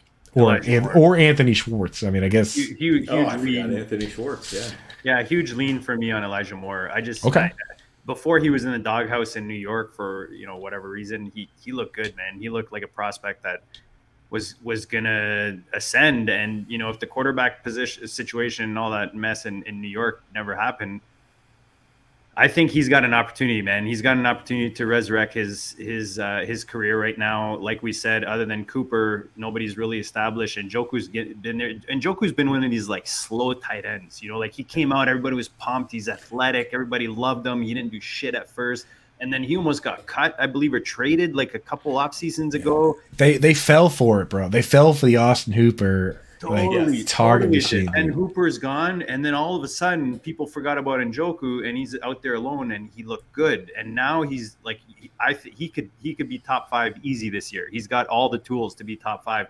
But for me, out of the guys we mentioned, the guy I like the most is Elijah Moore. We haven't seen him in this offense. D- DPJ, we've seen this in in this offense. You know, we've seen DPJ in this offense without Elijah Moore right? And it wasn't that it wasn't that good. and it wasn't that good, dude. And so I'm I'm with you on that, man. And it, you know what's funny about these NFL teams that like we do in the back of our mind we have to we always uh, like I personally I do side with the scouts. I believe that a lot of these guys are very smart, very talented. Like Brad Holmes for the Lions, formerly the Rams, like the GM there, like I I, I now at this point trust him, you know. But it's funny that the the Browns could fall for like a fantasy football fallacy with Austin Hooper, where the, the, Falcons threw 50 more passes than the next closest team, and they were like, "Yeah, Austin Hooper's good," or or or maybe volume just kind of boosted that up. So don't lie, yeah. man. You like you like Hooper in Vegas this year. Come on, man. He's like he's the last guy. He's like your last hope when you're drafting. He's that last guy. You can't when you when you have every team, you know, with three guys on Julio and two more guys on Ridley, that does not leave a whole lot for Hooper. So I'll tell you when when uh, 1912 says when when Hunter Renfrow gets traded to the Saints, if that happens, then we can start talking about it. But they have two Jakobi Meyerses now. They have two Renfrows now and Davante right. Adams. Like you need a big shakeup. And they drafted Michael Mayer, man. They like, you know, everyone thought he was the best tight end. We talked about on this show uh, I think we talked before draft that you know we weren't really feeling it, right? Like uh big time, right? We, we I feel like the Sam Laporta and Dalton Kincaid talk. I should have done a lot more victory lapping. I feel maybe I am growing up, guys. What do you think? Um, well, I don't know. The I mean, old me. You're showing signs. you know, yeah, you know that I am not. You know I will never. And I I do. trying yeah. to be nice. Yeah, it's the funny thing is I do uh, like I come on here. I people. I think sometimes people look at my Twitter and they think that I don't know what I'm talking about. It's just like Twitter is a place for me for like memes and jokes and stuff. I Right. How do you get a full thought out on Twitter? It's it's not even possible, dude. You know, it's, and I everyone. give, I give credit to those who are able to do it because some guys go put like a thread or like a whole, and, and you're like, wow, like that's some nice presentation. I couldn't even get through the first. I'm fumbling, you know. It's I just Yeah, well, I don't get paid to. I don't get paid. Like my Twitter's like you know, it's it's fun, but like I write the articles, man. Like that's what I get paid Yep. to do. You know, so it's like if want to take that, put in the thread. too much logistics involved when you start adding like threads and stuff. You know, I don't got This, time. this dude. podcast is for for all the listeners. Yeah. My Twitter is more for me. You know, it's Yeah, yeah, yeah, yeah. My Twitter for me, my friends to mess Dan. I around, love- right? I love how you say that. I love how you say that. It's kind of how I feel. I, Yeah, yeah, that's for memes, dude. I, if you want to have a serious discussion with me on social media, then look for my Reddit posts. Right, that's where we get in the weeds, where I can have character. There's no character limit. I argue. I will. I will get in the weeds over there, but on Twitter, dude, come on now. Or DM. DMs are fine in, on Twitter. Like I don't mind. I know guys like Joel will DM me, Joey, uh, you know, 1912, Dan and I obviously, and Yeah, yeah, yeah. even Andrew will get into some DMs. But uh, yeah, like out there just putting tweets out and then the, the problem is there's there's so much more to the tweet 99.99% of the time and then people are just like reacting on that one set of words you know so it just it, it's almost meaningless at a certain point you know Exactly, man. Uh, shout out to the people that are very good at. There are some friends of ours that are very good at Twitter. I'm Yes. I'm not that. Good. I'm I'm not that good at. I will. I'll throw out a couple memes though, like a, a couple chuckles. But like the ar- these podcasts, this show, the articles we talk about on this show. So the the late round, you know, the wide rec- the ted end stuff's coming up soon. The uh, wide receiver dart throw articles up there. That's like you know that's how you win your league. You don't win your league because you saw somebody's cat in a hat meme on Twitter. You know. Like, I'm sorry. right. Honestly, follow me on Twitter at Kube Fiasco. at, at Coupe Fiasco, must follow at Over Heights Note on the end. I'm at Chicago District. Guys, let's let's get back to there, there's some you talked you you mentioned a name that I'm surprised we're how many minutes now? We're uh, what 112? But one It feels like 10 minutes uh, when I'm hanging Oh, out with you Dalton guys. Kincaid, man. This this guy, I'm telling you, I, I think this guy wins or loses leagues this year. In my opinion, I, I feel like he's the the Kyle Pitts uh, of this year. In, in in my opinion, I don't know if he's going to give you everything you want from him, but obviously in Buffalo, um, uh, you know, we're talking about kind of you know uh, target trees, narrow target trees.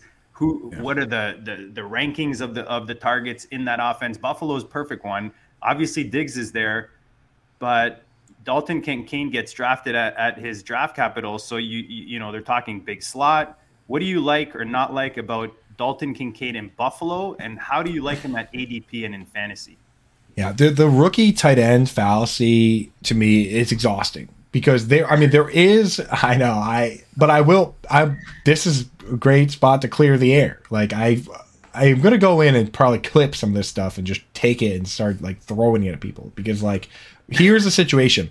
People say you can't tight ends can't be good before year three. They have to develop, and you know it's a complex position. It is a complex position. But the reality is, the, the reason they don't break out is one, because they have to be the best pass catching tight end on the team. And you have a room of tight ends when you get drafted, and usually someone's good. So, like, Cole Kmet had to get past Jimmy Graham. Jimmy Graham was old and he wasn't really blocking at all, but blocking doesn't matter, right? Dallas Goedert had to get past Zach Ertz. That's the thing. It's very rare that a team drafts a Kyle Pitts and says, You, Kyle, are immediately better at pass catching than Hayden Hurst. That's the first hurdle. And then the second hurdle is the one we talked about earlier. Now they also need to be better than the top two targets on the team.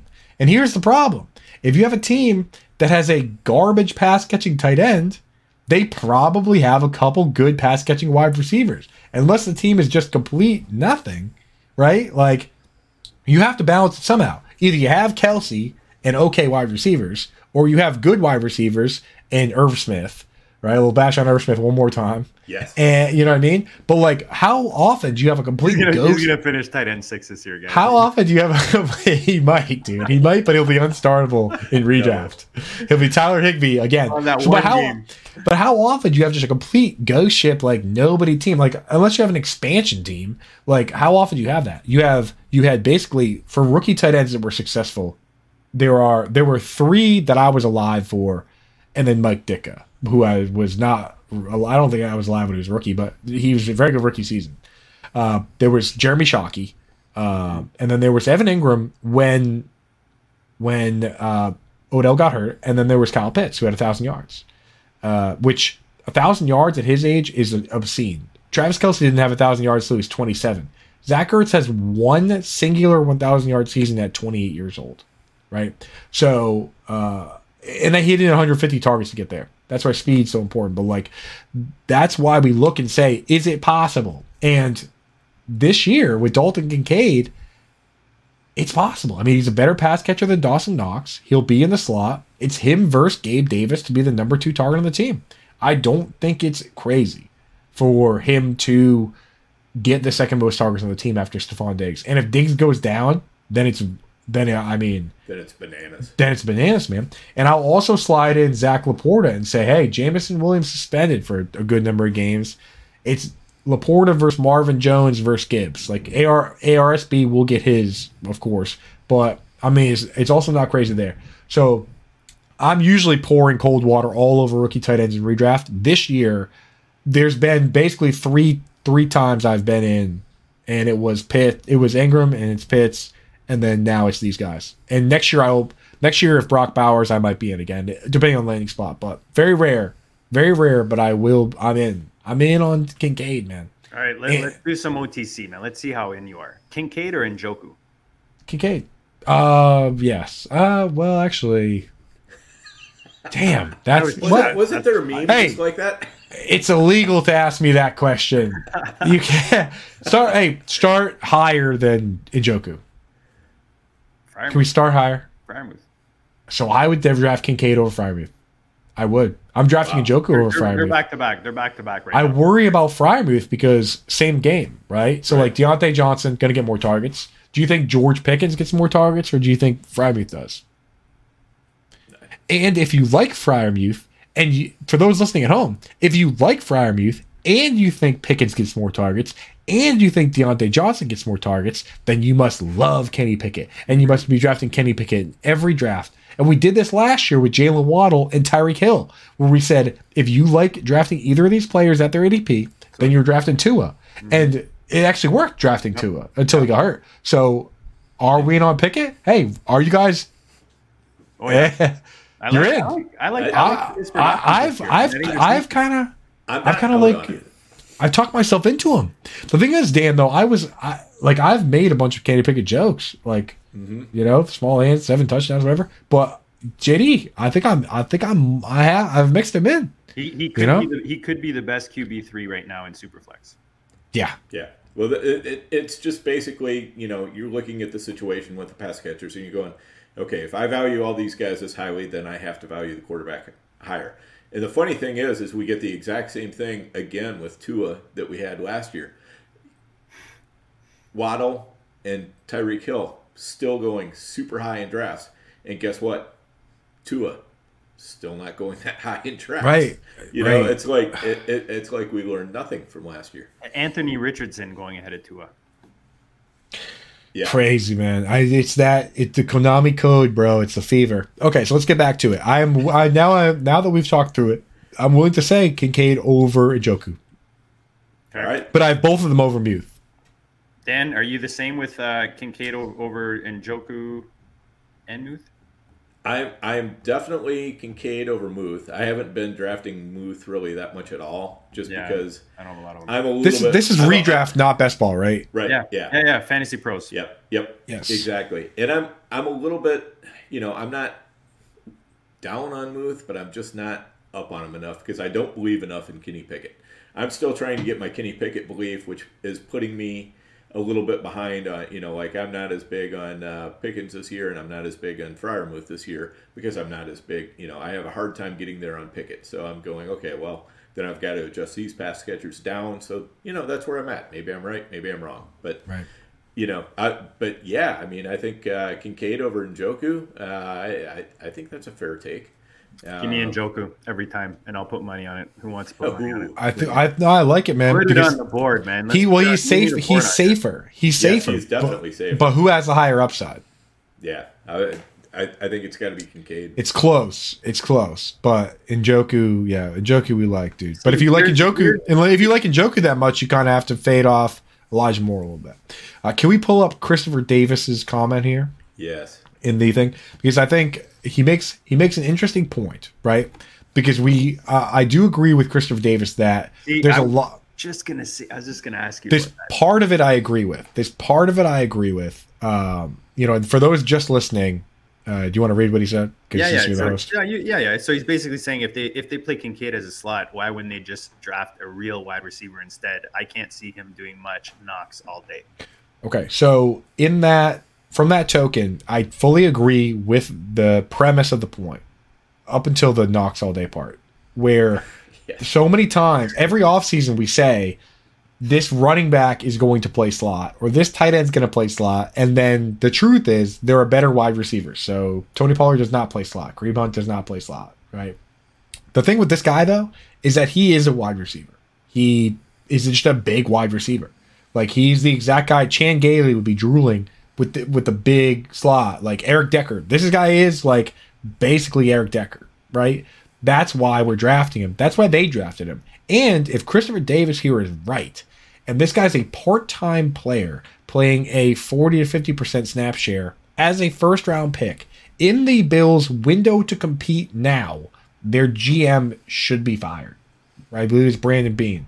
If they they use their first pick, first round pick in this year when they need to win now, and the windows are closing on Stefon Diggs, who's 29 years old, and all these guys, if they draft Dalton Kincaid and he's not a full time impactful part of this team, after seeing other teams trade their first round pick for AJ Brown and Marquise Brown, then the GM he should be on the hot seat.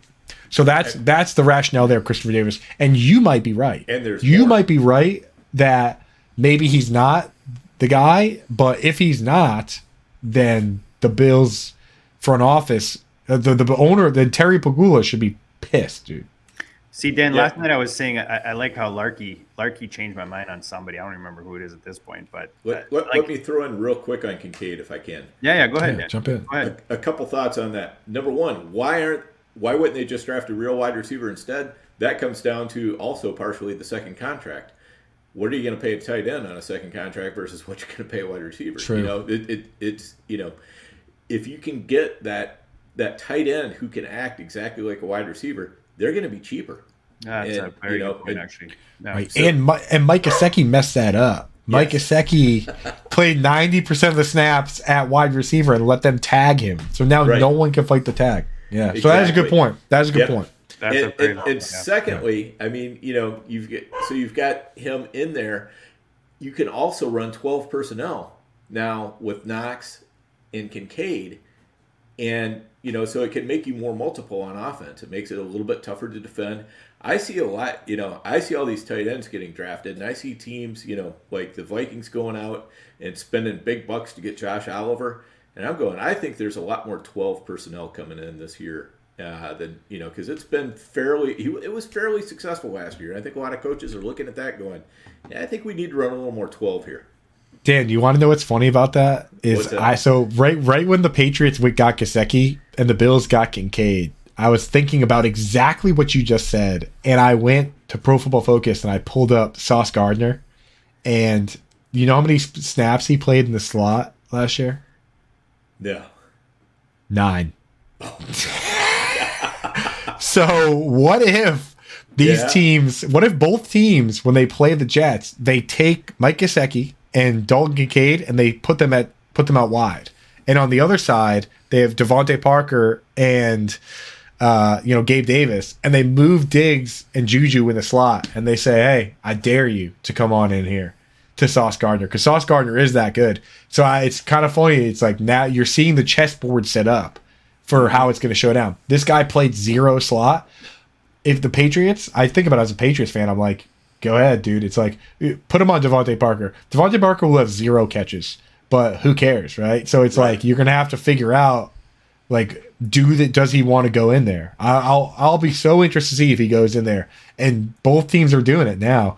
Uh, I look at the the Dolphins can't really escape, but you know, Sauce will cover one of Tyreek Hill or Waddle, and the other one will have big days. So uh, it's kind of interesting the ch- the chess these guys play, dude.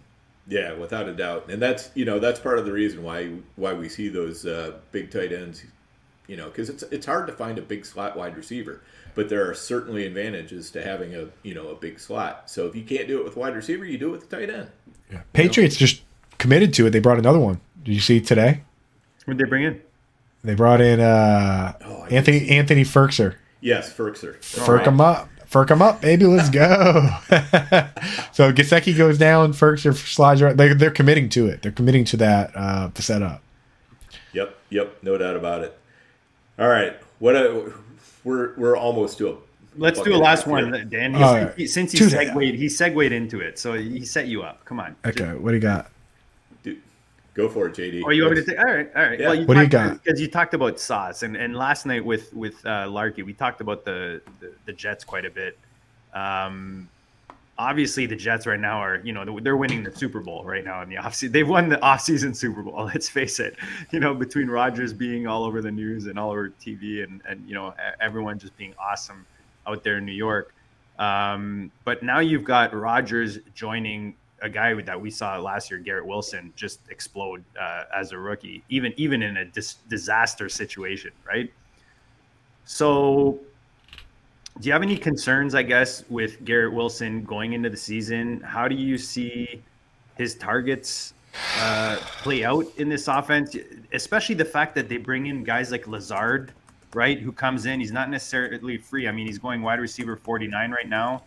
Um, but then you've got guys like Mecole Hardman that they bring in from KC with that Super Bowl experience. You've got Corey Davis, who's just ruined all kinds of fantasy lives with his end of season, you know, uh, wide receiver two uh, finishes. Cobb comes in as as Rodgers, you know, best bud that he's got to take everywhere with him. It's a, like his little pillow, you know, that kid that carries his pillow everywhere. That's Yeah, yeah, yeah. yeah, Rodgers yeah. is his pillow With the boogers all over it.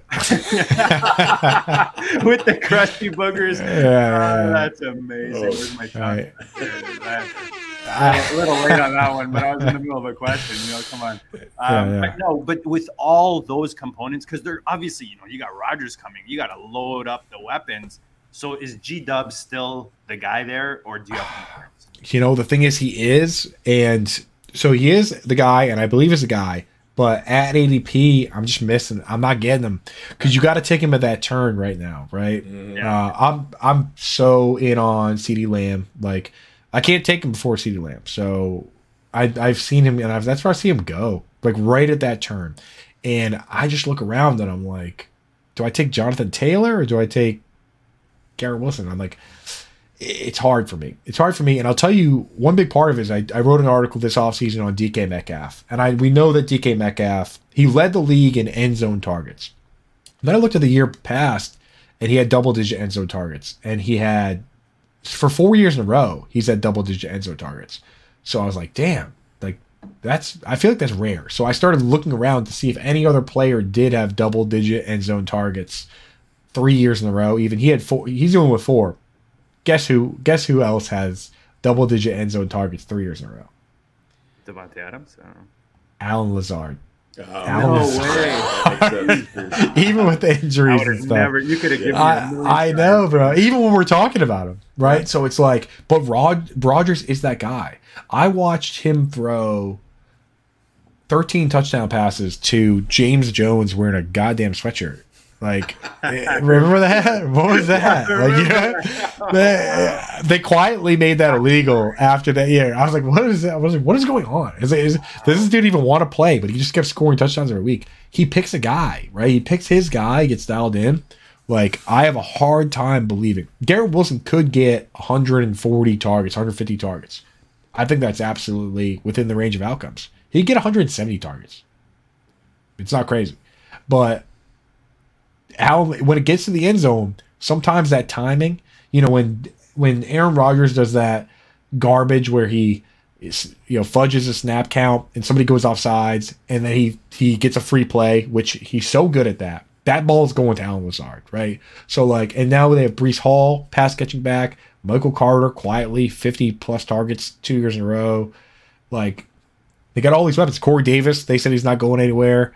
Uh, say what you will, great run blocker, and he'll get his targets. So I do worry that that's just enough for me and the QB uncertainty that I don't spend up. That's the flip side of these QB changes and Nathaniel Hackett's and all the uncertainty is that you don't want to pay up for the top part of the uncertainty, right? That's where we want the certainty. If I'm using a second round pick, there's too many certain options there. There's too many Josh Jacobs and Rhamondre Stevensons and sometimes even Devontae. It's like there's two. I go through and I'm like, am I going to risk my whole season on this? On Aaron Rodgers? He already has a calf injury. I don't know, man. Are you guys doing it? I, I, and that that's the hard part about dynasty versus redraft is I truly believe that Garrett Wilson is a special talent, right? Yeah, like so, exactly. like I like the player. He's going to have a good career. The age apex for wide receivers is 27 years old, 26 years old. So no matter what, he you don't tr- you don't trade him in dynasty. I'm just saying, I'm a little worried about the circus that just came to town. Yeah, I, I, I think um, you've got to, you know, I'm underweight on him, but I'm not not drafting him, you know, because too many things can't happen. I mean, you know, if if if uh, Rodgers develops a mind meld with him, I mean, you know, we've seen what happens. Could be, could be, You know. yeah. And you know, also, you know, I I'm right there with you. I mean, it's really hard to draft him over CeeDee Lamb. I mean, you, you pretty much got to take Lamb, but I also want to make sure I have some because what if CeeDee Lamb gets hurt and you know, Yeah. you don't you don't want to be you know completely shut out on a guy. I've, I've done that to myself too many times. Uh, I've I've just learned you know if um, unless I have really really strong reasons to to completely fade somebody in the first couple rounds, I'm not going to fade them completely. Uh, you know, I might take just a couple oh of shares, but You just you just put Garrett Wilson wide receiver one overall in my brain, and now I have to go get him. I I just you that- just gave me I- you I just was- gave me homework, bro. I, I was just gonna say, I was just gonna say that's that's one of the strong points of our of our channel is we had Larky on last night saying wide receiver one possibility with Garrett Wilson, and you're on here tonight. Both very valid arguments why you have you know why you're each on your side, but you're also op- you're also open to looking at the other side. Right. But it just goes to show, like you said, that's the beauty of fantasy football. That's the beauty of the Goat District. We bring in different views and we let the audience kind of make their own, you know, p- uh, what is that? Go I think, and I think Larky would agree. Larky would agree on the floor as well. That the floor Right. is low, but the ceiling is high, and it's like that's why moving forward, especially with this best ball world we live in, uh, and you guys do a good job of this. We should start talking about it in percentages because we're gonna. Most of us now are gonna draft, you know, 20, 30, 40, 50, I'm at eight percent. a hundred, a hundred. Yeah. What percent are you at? I'm at I'm at eight percent, but the thing I- is, I, I got that eight percent prior to Rodgers. Yes, so it's good. I, I was talking about that last night. I was collecting those, you know, before the news. Yeah. So you, it's like, yeah. So you got get your percentage right. You like set your percentage. There were some guys like last year, best ball Evan Engram. I was like the percentage of like 170 or whatever. You know, friends of mine were coming to snipe me. That's I wasn't at 100 because people, you know, I draft with Boston guys like Mike Fiala who you know t- took him second, the second highest of everyone in the Scott Fish Bowl in the entire Scott Fish Bowl the second highest just to spite me, dude. Like, so it's like certain players. Now people are doing that with Chig because they think it's funny. Matt Deutsch took Chig 30 picks above ADP in our Oh recent, yeah, better sports draft. Yeah, but, uh, but uh, yeah, it's like some guys I'm super high on, but I this makes me realize I need more Garrett Wilson. I have to mix him in. Yeah, and, and for those who didn't catch last night's episode over on uh, Player Profiler when we when we had the episode with Larky, um, w- one of the things that Josh did over there at the 33rd team is instead of coming up with best ball rankings, what he did was he just took the you know the underdog ADP, and then he said, okay, at this ADP, Yep. where do I want to be on these guys? Do I want to be ownership percentage. even weight, a little overweight, a lot overweight, a little underweight, a lot underweight. You know, and it just kind of phrase and you it assign like a score based on that. It's Yeah. like a three, three point five, a two, two point five. I like that, man. Yeah. Yeah, it makes, That's it, great, It makes a lot of sense, you know, because it's a you know a completely different way to look at the rankings. It's just you know, You have Okay. to. Well, it's different for every format, right? Like Dynasty, we do this. Dynasty, we do sort. Redraft, Mm-hmm. we do yin yang. Best ball, we do percentages. You know, like it, it's it's it's the world we live in. So there's a lot Yeah. more flag planting in Dynasty and redraft. And God bless the Devy people out there. You sick, sick individuals. sick bastards. I can only the the draft is when it starts for me. I can only these guys are like four years in and they're like Right. holding the ticket like ah oh you know it just There's two, two, two things I tried, Andrew, in, in fantasy that I just I'm probably not gonna go back, and it's it's Devy and it's IDP. I just oh tried it, dude. tried it once, and I, I'm just I just Bro, I'm I deep where I am. You know, I don't need to. I don't. Need I, I live where I, I live yeah so much time that I can do about different things. It's just like I I just I was able to I love being able to sit back and watch the volcanic eruption that was Hakeem Butler go falling to the fourth round. Like so these people for four years or whatever are sitting there with their Hakeem Butler shares being like, yeah, dude, he's a tight end. He played like two snaps for the Cardinals. Just uh that was It's like uh, it's like Buddy that went to the Patriots this year. Um, oh man, receiver. Oh, Oh, um, hey, Kayshon Boutte. There Yeah, Boutte. Yeah, exactly. Meltdown, bro. Hey, but Boutte, see all this Boston stuff in the background? We like Boutte, okay? Yeah, so yeah. I don't want any of that slander here, okay? No Hey, hey, hey, we've, tonight. There you we've, we've we've taken a good amount of them in rookie drafts. I mean, Yeah. you know, Why not? You're not taking them in the first, second, or third round, but you know, you get into the fourth, fifth round, it's it's it's booty time. Yeah, it's Yeah. booty time. It's All right. booty time. right. play, play the sound there.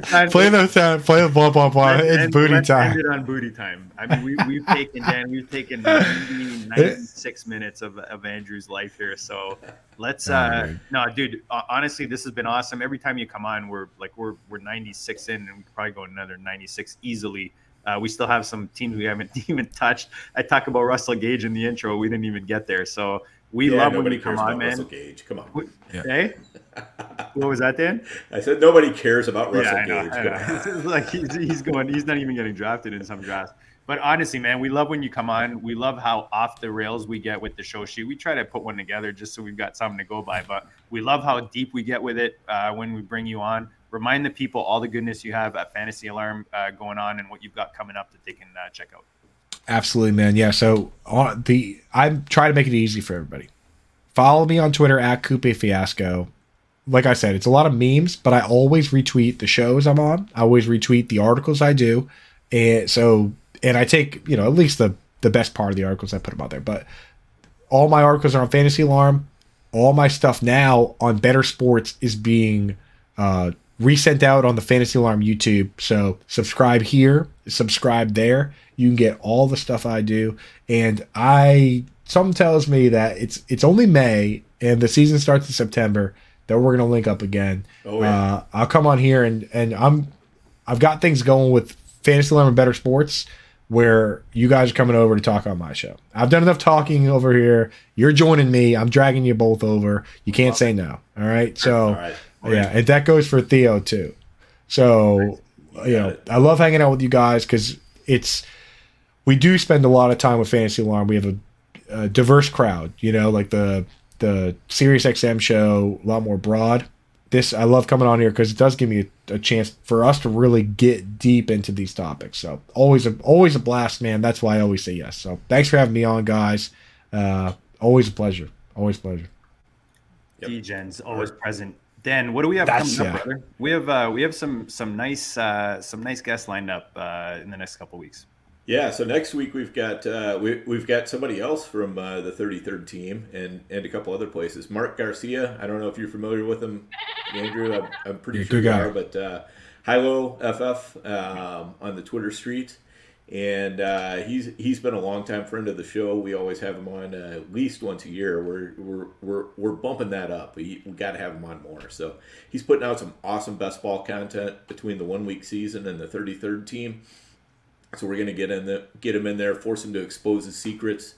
You know, we're gonna we're gonna find out what's going on in the mind of uh, Hilo, and then also we have the the hard way draft coming up uh, next Thursday, and that's or the first. Sorry. Yeah, thir- Thursday the first. So we'll, we'll give you details on where you can find that. We're, it's going to be covered live. I don't know if it'll be on the Goat District or somewhere else, but uh, this is 12 of absolute hardcore biggest winners everything i mean you know we're we're, we're talking about people who've cashed seven hundred fifty thousand dollars, $500000 we're all getting together for one Fantasy Pros Championship draft on the FFPC.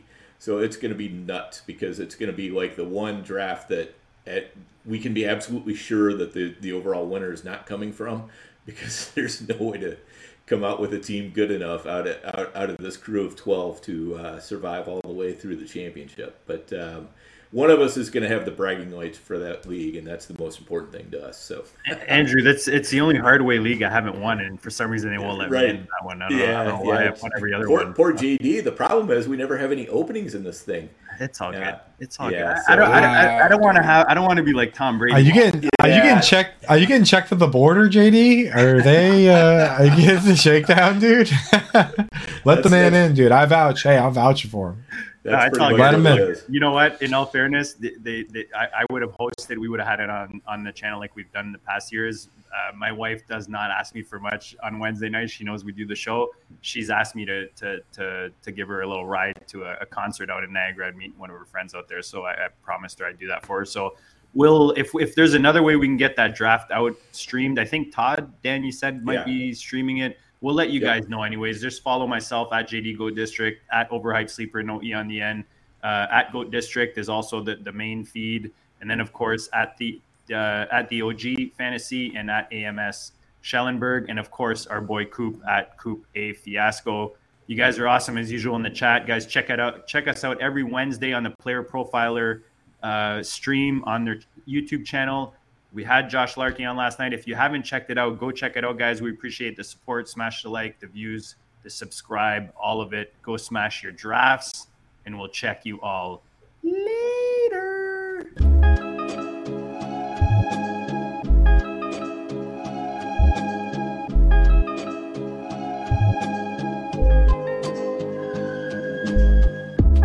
District, you know the Pope listens. Dynasty, our religion, for the blokes missing. On all of these trades, on all of these plays, on all of these grades. By the end of the day, y'all getting played. So, what you gonna do next? Try to fill up that flex? Send the homie a text. That trash offers the best. You try to make it complex, then they text you back. Now all of a sudden, they don't make any sense. Broaden your horizons, boy. Dynasty's not for the Simons, boy. Trades not for consignment, boy. Respect your opponent, y'all some piranhas, boy. This my advice from me to you. Open up your cute little podcast queue. Search up GOAT District, my dude. Pop it in your ear, man. Y'all know what to do. It's the. And I always be traded. And I always be traded. And I always be trading. Y'all try to betray them, but first you gotta bait them, fish.